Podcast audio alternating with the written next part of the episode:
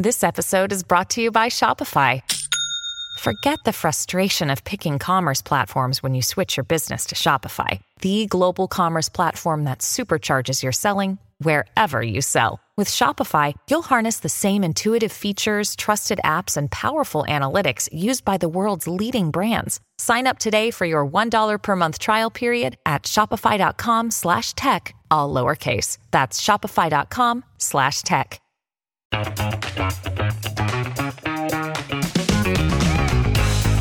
There's a new name in generative AI, and the consummate tastemaker has a flavor to watch for 2024. Motley Fool Money starts now.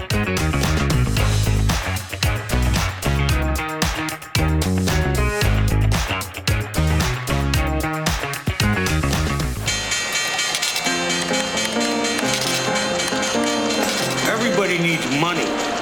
That's why they call it money.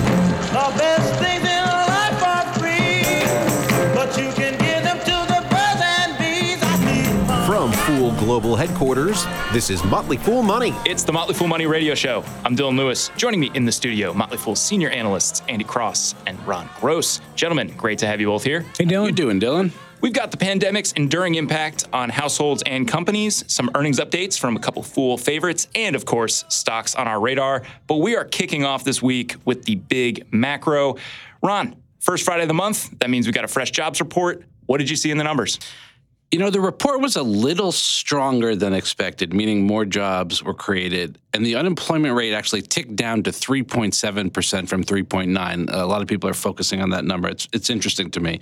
But more importantly, I think everyone is keeping an eye on wages as a gauge of inflation. And wages were up by 0.4% for the m- month and 4% from a year ago. So up for the month. But that 4% number is actually not that bad. That is not runaway inflation by any means. That is moderating, which I think people are going to like.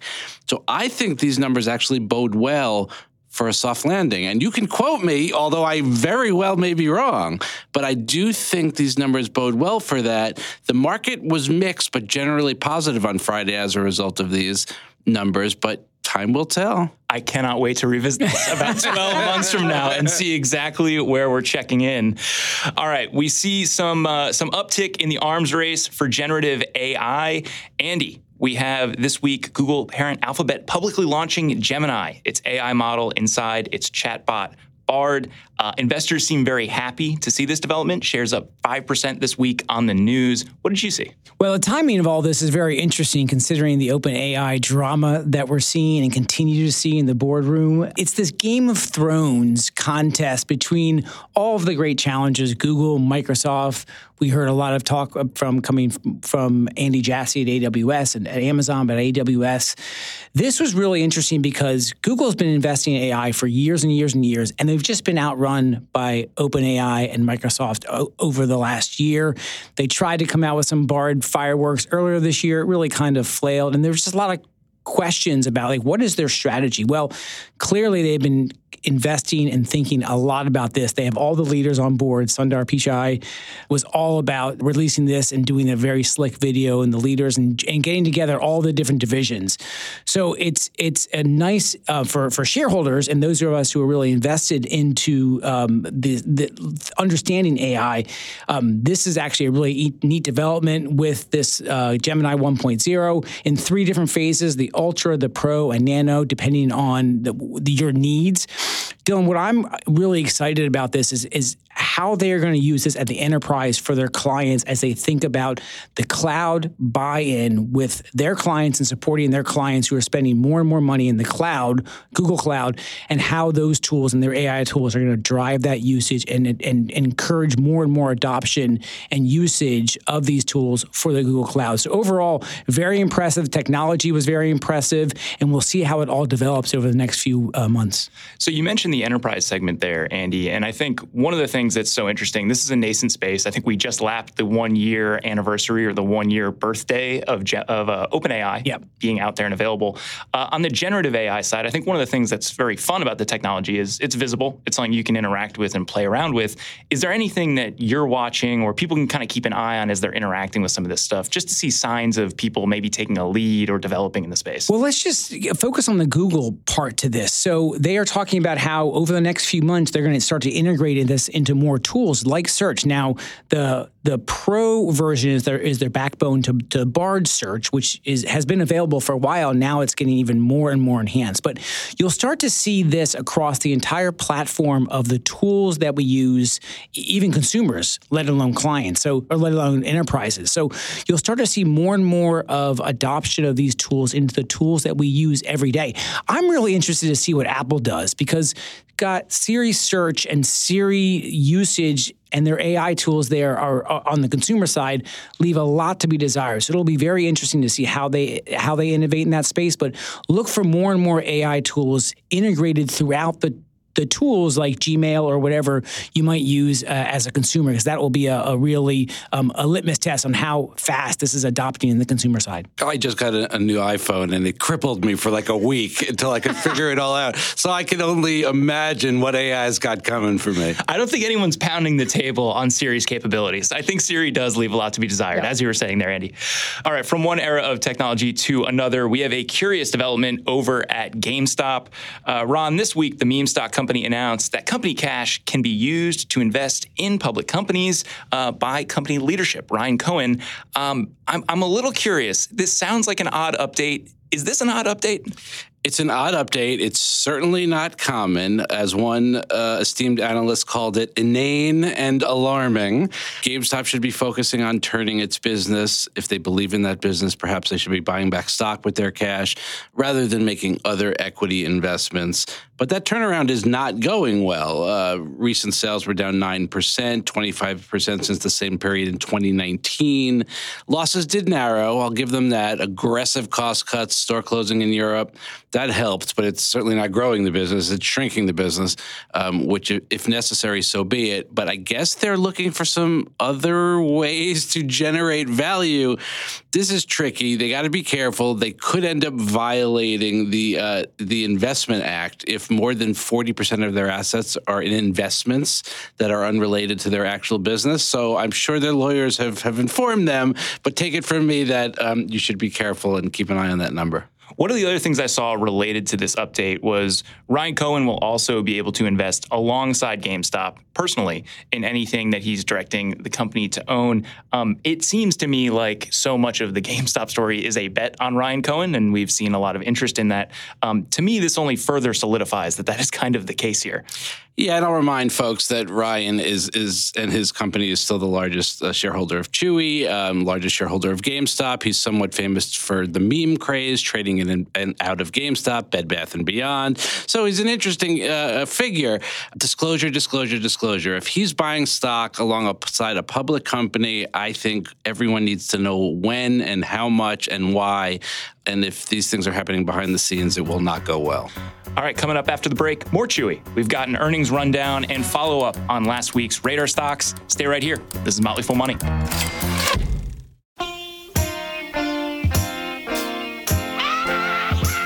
Welcome back to Motley Fool Money. I'm Dylan Lewis here in the studio with Andy Cross and Ron Gross. We've got an earnings parade and some updates from a couple different companies that are heavily followed in the Fool universe. Andy, we're going to kick off with DocuSign. It was our colleague Jason Moser's radar stock last week. Now we've got some updated earnings. What did you see in the company's results? Well, it, there wasn't a lot baked into the expectations coming to DocuSign. The stock has really struggled here. Decent results showing, you know, healthy growth in revenues and a better margin picture. We'll get to that in a second. But billings continue to be on the lower side, and the forecasts of low single digit growth is not super exciting. Um, new CEO Allan Thygesen continues to try to position DocuSign as the leader in both e-signature and more and more about contract lifecycle management. So he's invested a lot in that, and he continue wants to grow the business above that 10% range. We'll see how he does. So revenues up 8.5% to 700 million. Billings, as I mentioned, up 5% to 692 million. They added 36,000 customers. That was up 11%. Uh, direct digital continues to be the largest comp- uh, contributor, and the direct consumer growth. So just like through the digital platform and directly with DocuSign was up 15%. Steady gross margins at 80%. What you're seeing now with DocuSign is really a focus on um, smart investments. They continue to invest a lot in R and D, research and development, with 19% of sales. That's consistent as for the past couple quarters. Their operating margin was up 20. Was up. Uh, their operating income was up 27%. Their operating margin was 27% versus 23%. Cash earnings were 79% versus 57. So you're seeing a lot of investment go into managing the business, driving profits, and driving cash flow. So the, the challenge is that the macro environment is not doing a lot for uh, for them right now. They are seeing some of their verticals improving and stabilizing from the first half, especially in things like real estate and some of the other verticals like technology. But overall, it's just it's no longer the 20% growth story that DocuSign used to be, Dylan. It's much more about that single to high de- uh, high digit kind of grower. And Thygesen and his team really want to get it back above 10%. International will be a big driver of that. So we'll have to watch what we do. You basically got a value stock trading at 17 times free cash flow, can grow in the in the mid single digits. That's a pretty good deal at this price. So it's looking attractive to you, Andy? Yeah, I think I I, I bought a little bit earlier this uh, this summer. I'm down a little bit on it, and I think long term you, you you'll you'll do pretty well. Nothing like a fireworks like you may have seen back during the COVID days, of course. Ron, we also have an update on the state of Fido. Pet, supplier Chewy posted earnings this week. Uh, this is a stock that bottomed out a bit in 2023. Are there positive signs in the earnings report? I think if you look under the hood, there are some positive signs. The stock initially got whacked. The the investors just did not like what they saw, but the stock kind of rebounded as the week progressed. Um, they did miss on both the top and bottom lines, which I think was that caused that knee jerk reaction. But I'll point out some some interesting metrics here. So net sales were up eight percent, and management noted that Chewy gained market share during the period pretty good. Net sales per active customer up nearly 14%. That means their average customer is spending more money on the platform than in previous periods. Also important, and auto ship customer sales are up 13% and now represent over 76% of net sales. So you have customers spending more per customer, and that recurring revenue is occurring because they're mostly all on auto ship. That can be powerful combination. They ended the third quarter with about 20.3 million active customers. That is down slightly sequentially from the second quarter. Let's keep an eye on that. But margins did widen. Company reported a loss of around $36 million. Adjusted EBITDA, if that's your cup of tea, Dylan, uh, was $82.1 million positive, up $11.7 million you can maybe take away some things there that that that at least from a cash flow perspective, not taking stock based compensation into account, um, that some things are, are traveling in the right direction. EBITDA margins, adjusted EBITDA margins, 3%. So thin, but there should be some leverage in this business as they continue to grow. And, it, and, and there's room for that. 0.7 times sales from a stock perspective. I'm not a sales ratio kind of guy, but that could indicate some cheapness. Wow, a sales multiple and adjusted earnings numbers? You're Ron, welcome. what's going You're on welcome. over there? Anything for our listeners.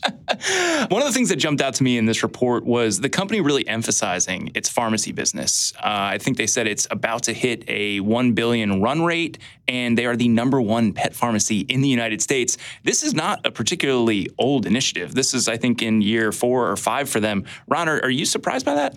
It's taken them a while to get to scale, but I, that doesn't surprise me. I, I think it, it would. Pharmacy should be a higher margin business than their typical hard goods segment. So that could bode well for overall margins, overall profitability, and and kind of buy into or or uh, make the growth story even more powerful. From pets to people, shares of Lululemon now at an all time high following the company's latest earnings result. Andy, what is pushing the company so high this week? Well, interesting. After the earnings came out, the pre market and post market um, print was not really inspiring. Now we saw it just hit those all time highs, as you mentioned. It continues to be the leader when it comes to not just athleisure, but really high end apparel. The apparel market in general is not doing that well, but Lululemon continues to do well. Revenue is up 18%.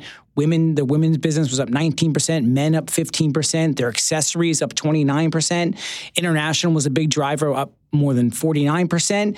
Um, North America up 12%, so a little bit on the lower side, of course, is much more saturated. Their comp sales were up 13%, 9% on the store side, 19% on the e-commerce side. They added 63 new stores over the past year. That's about 17% increase in square footage. They had a record Thanksgiving Day sales cycle. The U.S. market share continues to grow, was up about 1.5 percentage points, and you're seeing improvements on the gross profit and the operating profit side too. So, Dylan, it's a it's a business that continues to speak to their customer um, continues to deliver what those customers want, and those customers are continuing to show willingness to pay for it. Now, there was some concern a little bit on the guidance, especially I think on some of the men's side that maybe men are becoming a little bit more uh, particular about what they may spend on and how much they're willing to spend. So I think that was a little bit of concerning when you look forward to the growth prospects for the fourth quarter, which is earnings sales growth of about 13 to 14 percent. But overall, this is just a winning business. Their strategy continues to win. They have that new deal with Peloton that um, is, is hopefully going to open up more and more of, of the market for those who are using Peloton, and th- that's why the stock is really at an all-time high. Continues to do well. I don't know if this is a bellwether, but Ron Gross owns two pairs of Lululemon pants and hasn't ever seen a yoga studio. So they have golf pants, they've got Yeah. joggers. Um, th- don't sleep on the men's. stuff. Yeah, and their inven- their inventories were down four percent. So they're not. It's not like a discounting story. Story. They are continuing to sell very high margin profit product, and their customers are buying it, like Ron Gross. And I believe they're on your shopping list as well, Andy. They are on my shopping list. I, I've been I've been looking for some pants, and it's about time that I stepped up because I've been a little bit more of the discount kind of guy. But I think now Lululemon may be the way to go. My brother uses Lululemon, so he listens to the show there. So Gordo, there you go. you know, we are opening ourselves up to advertising at some point. We, we may consider Lululemon as a sponsor. We have some uh, host red experience right there for you. How perfect is that? Uh, all right, we are going to wrap up our earnings updates in the grocery aisle. JM Smucker up 7% on strong earnings this week. Ron, moms like you continue to choose Jif even at higher prices. and Uncrustables, it turns out, which was very strong. This is an interesting story to me, and I think it's one investors should maybe take a look at. The stock got whacked back in September on the announcement that they were going to acquire Hostess for $5.6 billion. And, you know, perhaps they thought the, the fit was interesting or that they were paying too much, but it created a, a, a situation where the stock was perhaps inexpensive but they've got a great stable of brands. You know, it's Folgers and Smuckers and Jif and Milkbone. It's a family-run business. CEO is fifth generation uh, Smucker, which is better than Gross. So it, it's an interesting company to me, and they're they're they're divesting some of their less profitable brands. The quarter, not bad. Comp sales up seven percent. The Uncrustables was a hot spot there, twenty-two percent increase. Uh, sales volume contributed four percent. Price contributed three percent. So you've got both higher volumes and the ability to pass along price increases, rather powerful in my opinion. Gross margins widened pretty significantly, and profits were strong. They did lower their guidance a little bit, uh, a little bit of fear about the macro econ- economy and spending out there. But based on current forward guidance, only 12 and a half times forward guidance, they've increased their dividend for 21 consecutive years, 3.8% yield, not too shabby. I do think some risks include we're moving towards a healthier eating situation. The weight loss drugs are going to be very interesting uh, for companies like Smucker and Hostess. But I do think this is one worth looking at. So Andy mentioned earlier that there was a kind of surprisingly good quarter for Lululemon. We're seeing surprisingly strong results uh, on the grocery aisle as well. Do you feel like the long-awaited consumer tightening is maybe taking a little bit longer, or or may or may not re- materialize, Ron? Consumers right now are, are still in this shying away from big ticket non-discretionary items and focusing on the food items that they need to feed their family. Uh, the peanut butters, the jellies, the the uncrustables, and the coffee, which we all desperately Can't give that up. So um, that'll be interesting to watch because the consumer, I think, is also taxed. Savings accounts are coming down, credit card balances are going up. This all feeds into this whole mac- big macro thing about is are we going through a recession or a soft landing? But I think stable brands like stuff Smucker owns are going to be good consistently over long periods of time. All right, Ron Gross, Andy Cross. Fellas, we're going to catch you guys a little bit later in the show. Up next, we've got a look at the business and economic fragility that the COVID pandemic exposed and how we might fix it. Stay right here. You're listening to Motley Fool Money.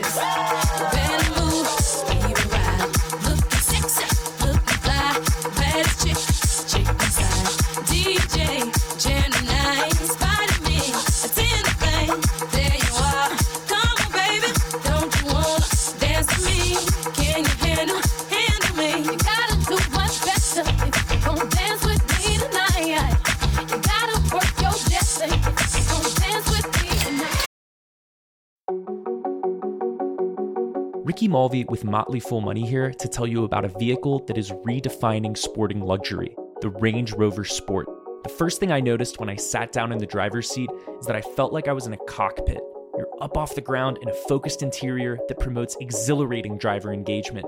I also really appreciated the overhead 360 degree camera view that let me know exactly where I was going as I was backing out of the parking space. I went for a drive in the Range Rover Sport out in Littleton, Colorado, tested the accelerator just a little bit and felt the performance and agility. It's an instinctive drive with engaging on road dynamics and effortless composure. To put it plainly, the Range Rover Sport is powerful. It's also quiet and comfortable. Advanced cabin technologies such as active noise cancellation and cabin air purification offer new levels of comfort and refinement. The third generation Range Rover Sport is the most desirable, advanced, and dynamically capable yet. I'd like to invite you to visit LandRoverUSA.com to learn more about the Range Rover Sport.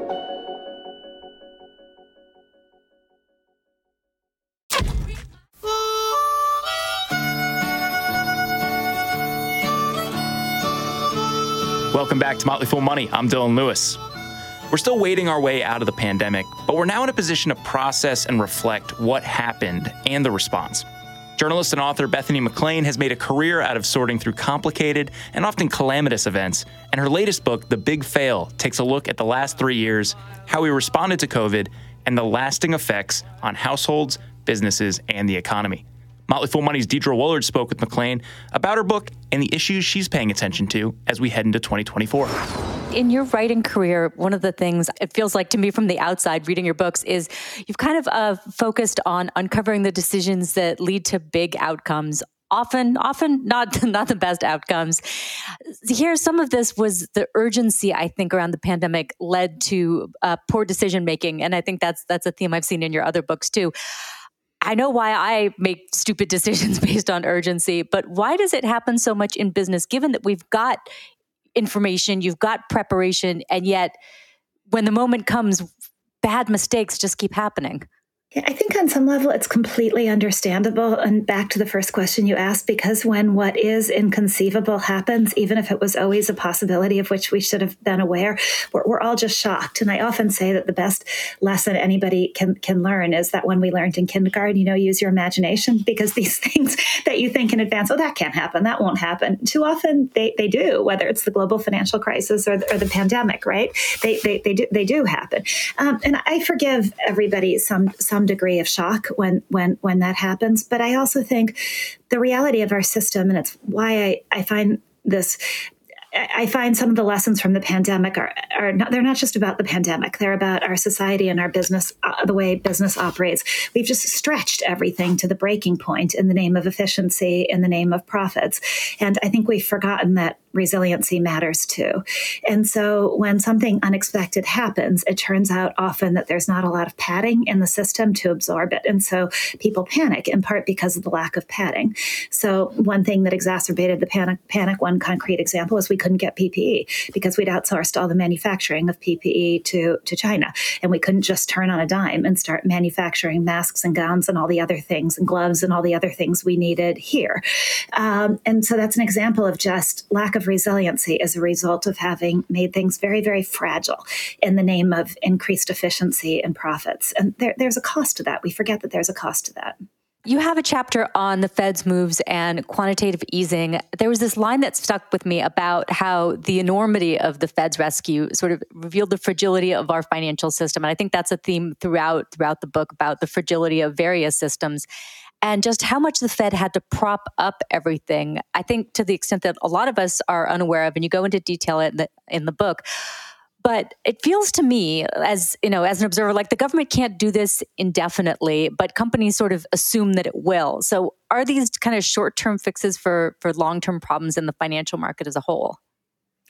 I think that's that's so well said, and the theme of the book is fragility, and I, I fragility in so many of our systems. But yes, I don't think people because the Fed stepped in in such a massive way in the spring of 2020. We've all just said, "Okay, great, the Fed fixed it all. It's it's it's it's not a problem." but but it it it really is because every time there's been an issue, whether it's long term capital management, then the global financial crisis, now the pandemic, the Fed has had to step in in a bigger and bigger way, really. Stretching the limits of its power. And in some ways, not legally, but in some ways exceeding eh, the bounds of its authority, in that the Fed is supposed to be the, the lender of last resort to the regulated banking system. We all talked a lot about the shadow banking system after the global financial crisis. The shadow banking system got many times bigger, it, it didn't shrink. And most of the Fed's rescue in the spring of 2020 was due to problems in the shadow banking system, which supposedly the reforms after the financial crisis were going to help fix that. And so the problem is twofold. One is just is sort of more of an intellectual issue. Like, do you do you want the Fed having to step in in a bigger and bigger way in order to fix problems that are supposedly outside the Fed's purview? Um, what does that mean about how fragile our system is? But the sort of more existential question is, what happens if it doesn't work? What happens if the Fed can't? Now that the markets, everyone expects the Fed can always fix it. What happens if the Fed can't fix it? Then what do we do? Yeah, yeah, that that that is a big concern. And the other aspect of it too, the the Paycheck Protection Program and the P, the PPP. Like looking back on that system, you know, certainly we had some of the scandals with large companies, you know, taking money and then and then giving it back. But do you think large companies? Uh, it seems like the funnel of there was kind of broken in terms of being able to get the money to the right places. Is is that something that you see has been fixed at all? Or do you think if we end up in a similar situation again we'll have the same problem of not knowing you know it all becomes a black box. We don't know where the money's going yeah, I think I think it is it is a big problem in a, in an economy that is so tied to the capital markets.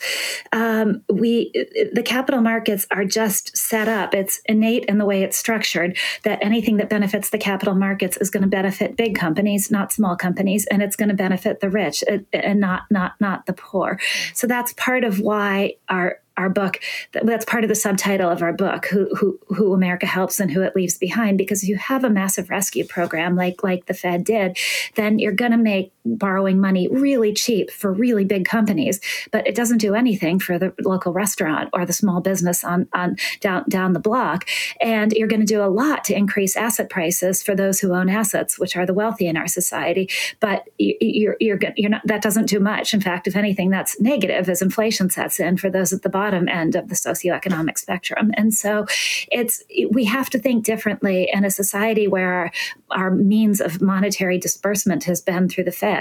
Um, it, we, if that's the way it's going to be, then we have to think differently about what, what about how that plays out and what that means. Let's talk a little bit about uh, the vaccines because you know making a vaccine isn't certainly isn't easy, not always profitable. So, I mean, the the the, the what what happened. I mean, it's pretty impressive. But looking at it, one of the things that I was really fascinated by was the different companies and and sort of how they are now. Because for for like a Pfizer or Johnson and Johnson, you know, these are big companies and then making a big move. But Moderna, you take a company that was, you know, still in startup phase, not really having a product out there and they they go from being this minor biotech to now this major player but now they're on the other side of this. And uh, you know i'm sort of watching it from an investment perspective. I'm really watching what's next for them. What did you learn about it covering it from the journalistic side so I thought the vaccines were actually an inspiring part of the story and perhaps the only one, but there was a recognition on the part of at least some government officials that that namely Alex Azar, who was in the Bush administration and then worked um, um, at Eli Lilly and then came back to the Trump administration as the Secretary of Health and Human Services, that the private market was not going to produce a vaccine on, on its own, at least not on any reasonable time frame. And I think that's so important because we if you're a rabid believer in the free market, you tend to think the free market will fix fix everything. We need a vaccine. Companies are going to produce one. And no, you have to understand the unique dynamics of every market to understand what what what may need to be done, what incentives may need to be to be to be to be set, what may need to be done differently. And so in the case of the vaccines, Azar looked at it, realized that pharmaceutical industries have grown to hate the vaccine business because it's not profitable, it's not highly profitable, um, because governments are the major buyers, because too many times they've raced to the rescue to develop vaccines only to find out their vaccines aren't needed. They've taken a hit in the stock market. Investors have been mad. Um, and they don't have the means to do this really quickly without government government help. And so the government got involved and said, how do we set all the preconditions to make this to make this possible? And that was Operation Warp Speed. And I think it's a huge testament to how government and the private sector can work together and also to the importance of the rules that govern a market, to really looking at them and understanding instead of just saying, oh, the free market will, will take care of it. Um, for Moderna, it's really fascinating. They were it was kind of a sketchy company in the, in the run up to the pandemic because they, they they hyped their products a lot or their research a lot and never produced anything. And so people people people were skeptical of them. But then they did come through with with a vaccine, obviously. And the question is what what that means going forward. And I've I've honestly heard both sides of the argument, and I'm not sure where I come out. One side of the argument is this is the mRNA is the future, and now that we've figured out the manufacturing of an mRNA-based product, um, there's so many improvements that can be made, and now this opens the door to mRNA as a therapy for all these other um, for all these other diseases.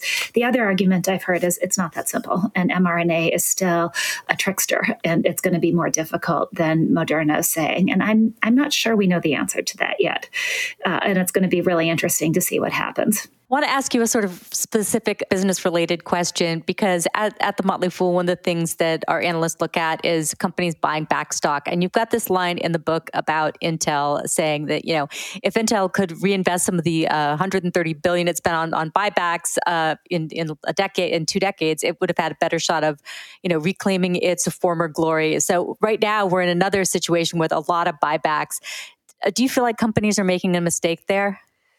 So I think it's hard. I think that the I'm going to give you a pretty a sort of nuanced answer because it's really easy to say yes, how terrible they should be taking that money and investing in yeah. building things. But the problem is they haven't seen anything to invest in, mm. and so part of the problem with semiconductor manufacturing is TSMC has a huge advantage. They can do it much more cheaply. So in a world where bottom line profits were the most important thing, of course everybody was going to outsource more and more to TSMC.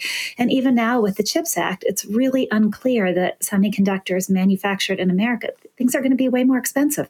It's, uh, it's unclear that people people are going to are going to pay for them. So I think it's it's not as simple as bad company who took all this money and didn't invest in the US. It's that there's been these fundamental changes in our economy such that investing in the US has not seemed like like a viable option. But I think we have to look at that and understand what's what's what's going on and try to do something to address it. Because in the end, a country where everything we need is made somewhere else is is is a pretty speaking of fragility is a pretty fragile place.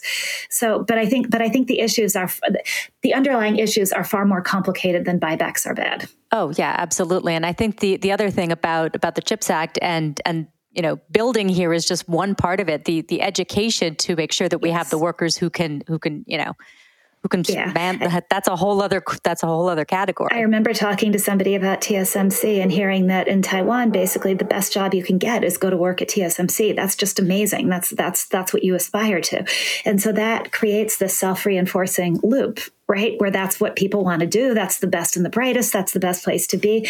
And how we go back and recreate that in the US, and I, I, I don't know. Well, last question for you. You've got this book done. You've obviously, you probably, I'm sure you have something else that you're working on. So, what are you focused on now, and what kind of big stories are capturing your imagination? So I wrote a piece for Business Insider about Goldman Sachs and some of the turmoil there, which was really interesting. As you mentioned, that's where I started my my career. So I have a tie to the place, albeit from from decades ago at, at, at this point. But I'm I'm continuing to watch all the things that we we we wrote about in the book, and particularly some of the um, ongoing ramifications of Federal Reserve policy and what that means in the disparate regulatory regimes for regula- regulated banks versus private equity firms and hedge funds, and how that plays out for our for, for our, for our financial system. I think that's a really interesting question going going forward. Um, what it means that vast swaths of the market are now under the control of private equity and private credit. If they control that much, are they really private? Uh, and I think I think these things are, are are, are really interesting questions. And then some of the divides in our society, you know, we all got fixated on that Federal Reserve survey that said um, the median net worth of Americans went up 37% in the pandemic. Woohoo! Isn't that great? But but that number masks um, median as a, as a, as any mathematician knows is a tricky concept, um, yeah. and that number masks a lot of a lot of problems under underneath it. And I I, I just hope. I think we we have we have we have a lot of fundamental problems, and and I hope we can I hope we can tackle some of them. Bethany McLean's work, The Big Fail, is out now anywhere you find books.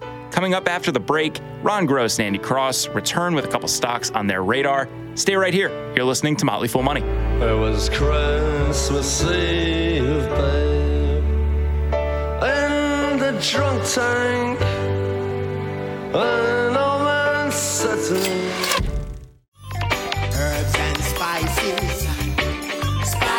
As always, people on the program may have interests in the stocks they talk about, and the Motley Fool may have formal recommendations for or against, so don't buy or sell anything based solely on what you hear.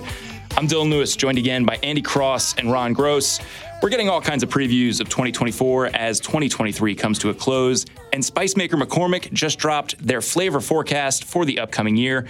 According to the company, tamarind is the flavor to watch in 2024. Ron, will you be using tamarind grilling in the new year? You know, if you're a fan of the tartaric acid in, in it, then it's a quite a good meat tenderizer. So you you could for sure use it as part of your grilling, but it's it's very versatile. Sweets, sours, savory dishes. Um, it goes a lot of places. It cre- gives a color, a yellowish color to the food. There's things you can work with. I think that sounded a little gastronomical there, Andy. He was really getting into some some serious lingo. He TMF gastronomical. So there you go. Um, I, I it's a it's a key ingredient for pad thai. So if you like curries and you like some of those kinds of Asian dishes, of which I do, you're you're a fan of tamarind if you even if you don't know it. If you're keeping score at home, the flavor of the year in 2023 was a Vietnamese and Cajun style seasoning. And, and I don't know that I saw that popping up a ton in restaurants and in dishes, but I will say I was seeing a lot of fusion food this year, Ron. Does, it doesn't have a name. This so-called uh, last year. I think it was their own seasoning. I think I think they were kind of building up their own book a little bit. Huh, I think Sounds saffron's delicious. getting the short end of the stick. Where's saffron in all of this? Just give Maybe old, maybe that's 2025, Ron. You got to wait if you want saffron. give me some Old Bay. All right, let's get over to stocks on our radar. Our man behind the glass, Dan Boyd, is going to hit you with a question. Ron, you're up first. What are you looking at this week? I'm looking at Target TGT. It's really interesting to me. As many know, Brian Cornell has been the driving force behind Target's past successes and the current attempt to right size the business. He's been CEO since 2014. He uh, was involved with the acquisition of Shipt to boost same day deliveries. Target has definitely been struggling with their inventory mix. Um, they were much too in big ticket items because of COVID. They didn't pivot quickly enough. There was too many discretionary items on, on the books. They've been working inventory out for quite some quarters now. And I think it's looking like they have it somewhat under control. They had a big controversy because of Pride Month. A lot of folks um, boycotted the stores there. I'm hoping that is largely behind them. Shrink does remain a concern, as it does with most retailers, um, theft and, and other inventory losses. Uh, the, this quarter, a modest revenue beat. Uh, operating margins improved dramatically. They've got a 3.3% yield, 52 consecutive years of increases trading only 14.7 times earnings versus someone like Walmart at 23 times. I think Target, if you're interested in a little bit of a turnaround, is an interesting one to look at. Dan, a question about Target. Ron, I'm glad you said it was a turnaround play because Target, with all of its shrink problems, which were mostly self-inflicted, and its just you know litany of cheap, cheesy crap in its stores, doesn't seem like a great investment to me. Crap being the technical term for lower price merchandise. I think that was a comment. I, I don't think that was a question, just to be Understood. clear. Understood.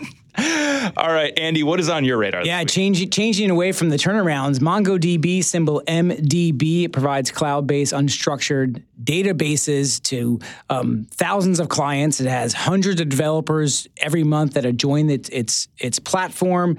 It's a leading flexible d- cloud-based database structured um, software out there. Retention rates very high at 120, uh, more than 120 percent. Clients with more than 100,000 annual billings is up 28 percent the last quarter. Their new search tool, Atlas Vector Search, allows developers to search this data and use it for all those large language models that are driving a lot of AI.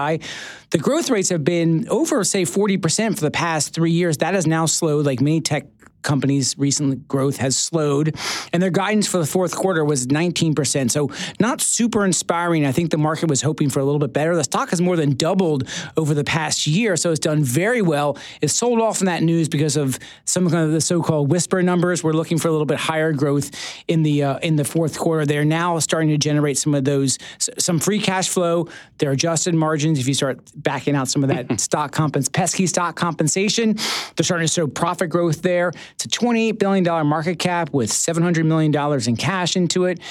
The trick here is it still sells at 17 times sales. A year ago, it sold at 18, eight, eight times sales. So mm. much different there. So still looking at it as, as, a watch list. I don't own it, but I know a lot of Motley Fool uh, members out there do.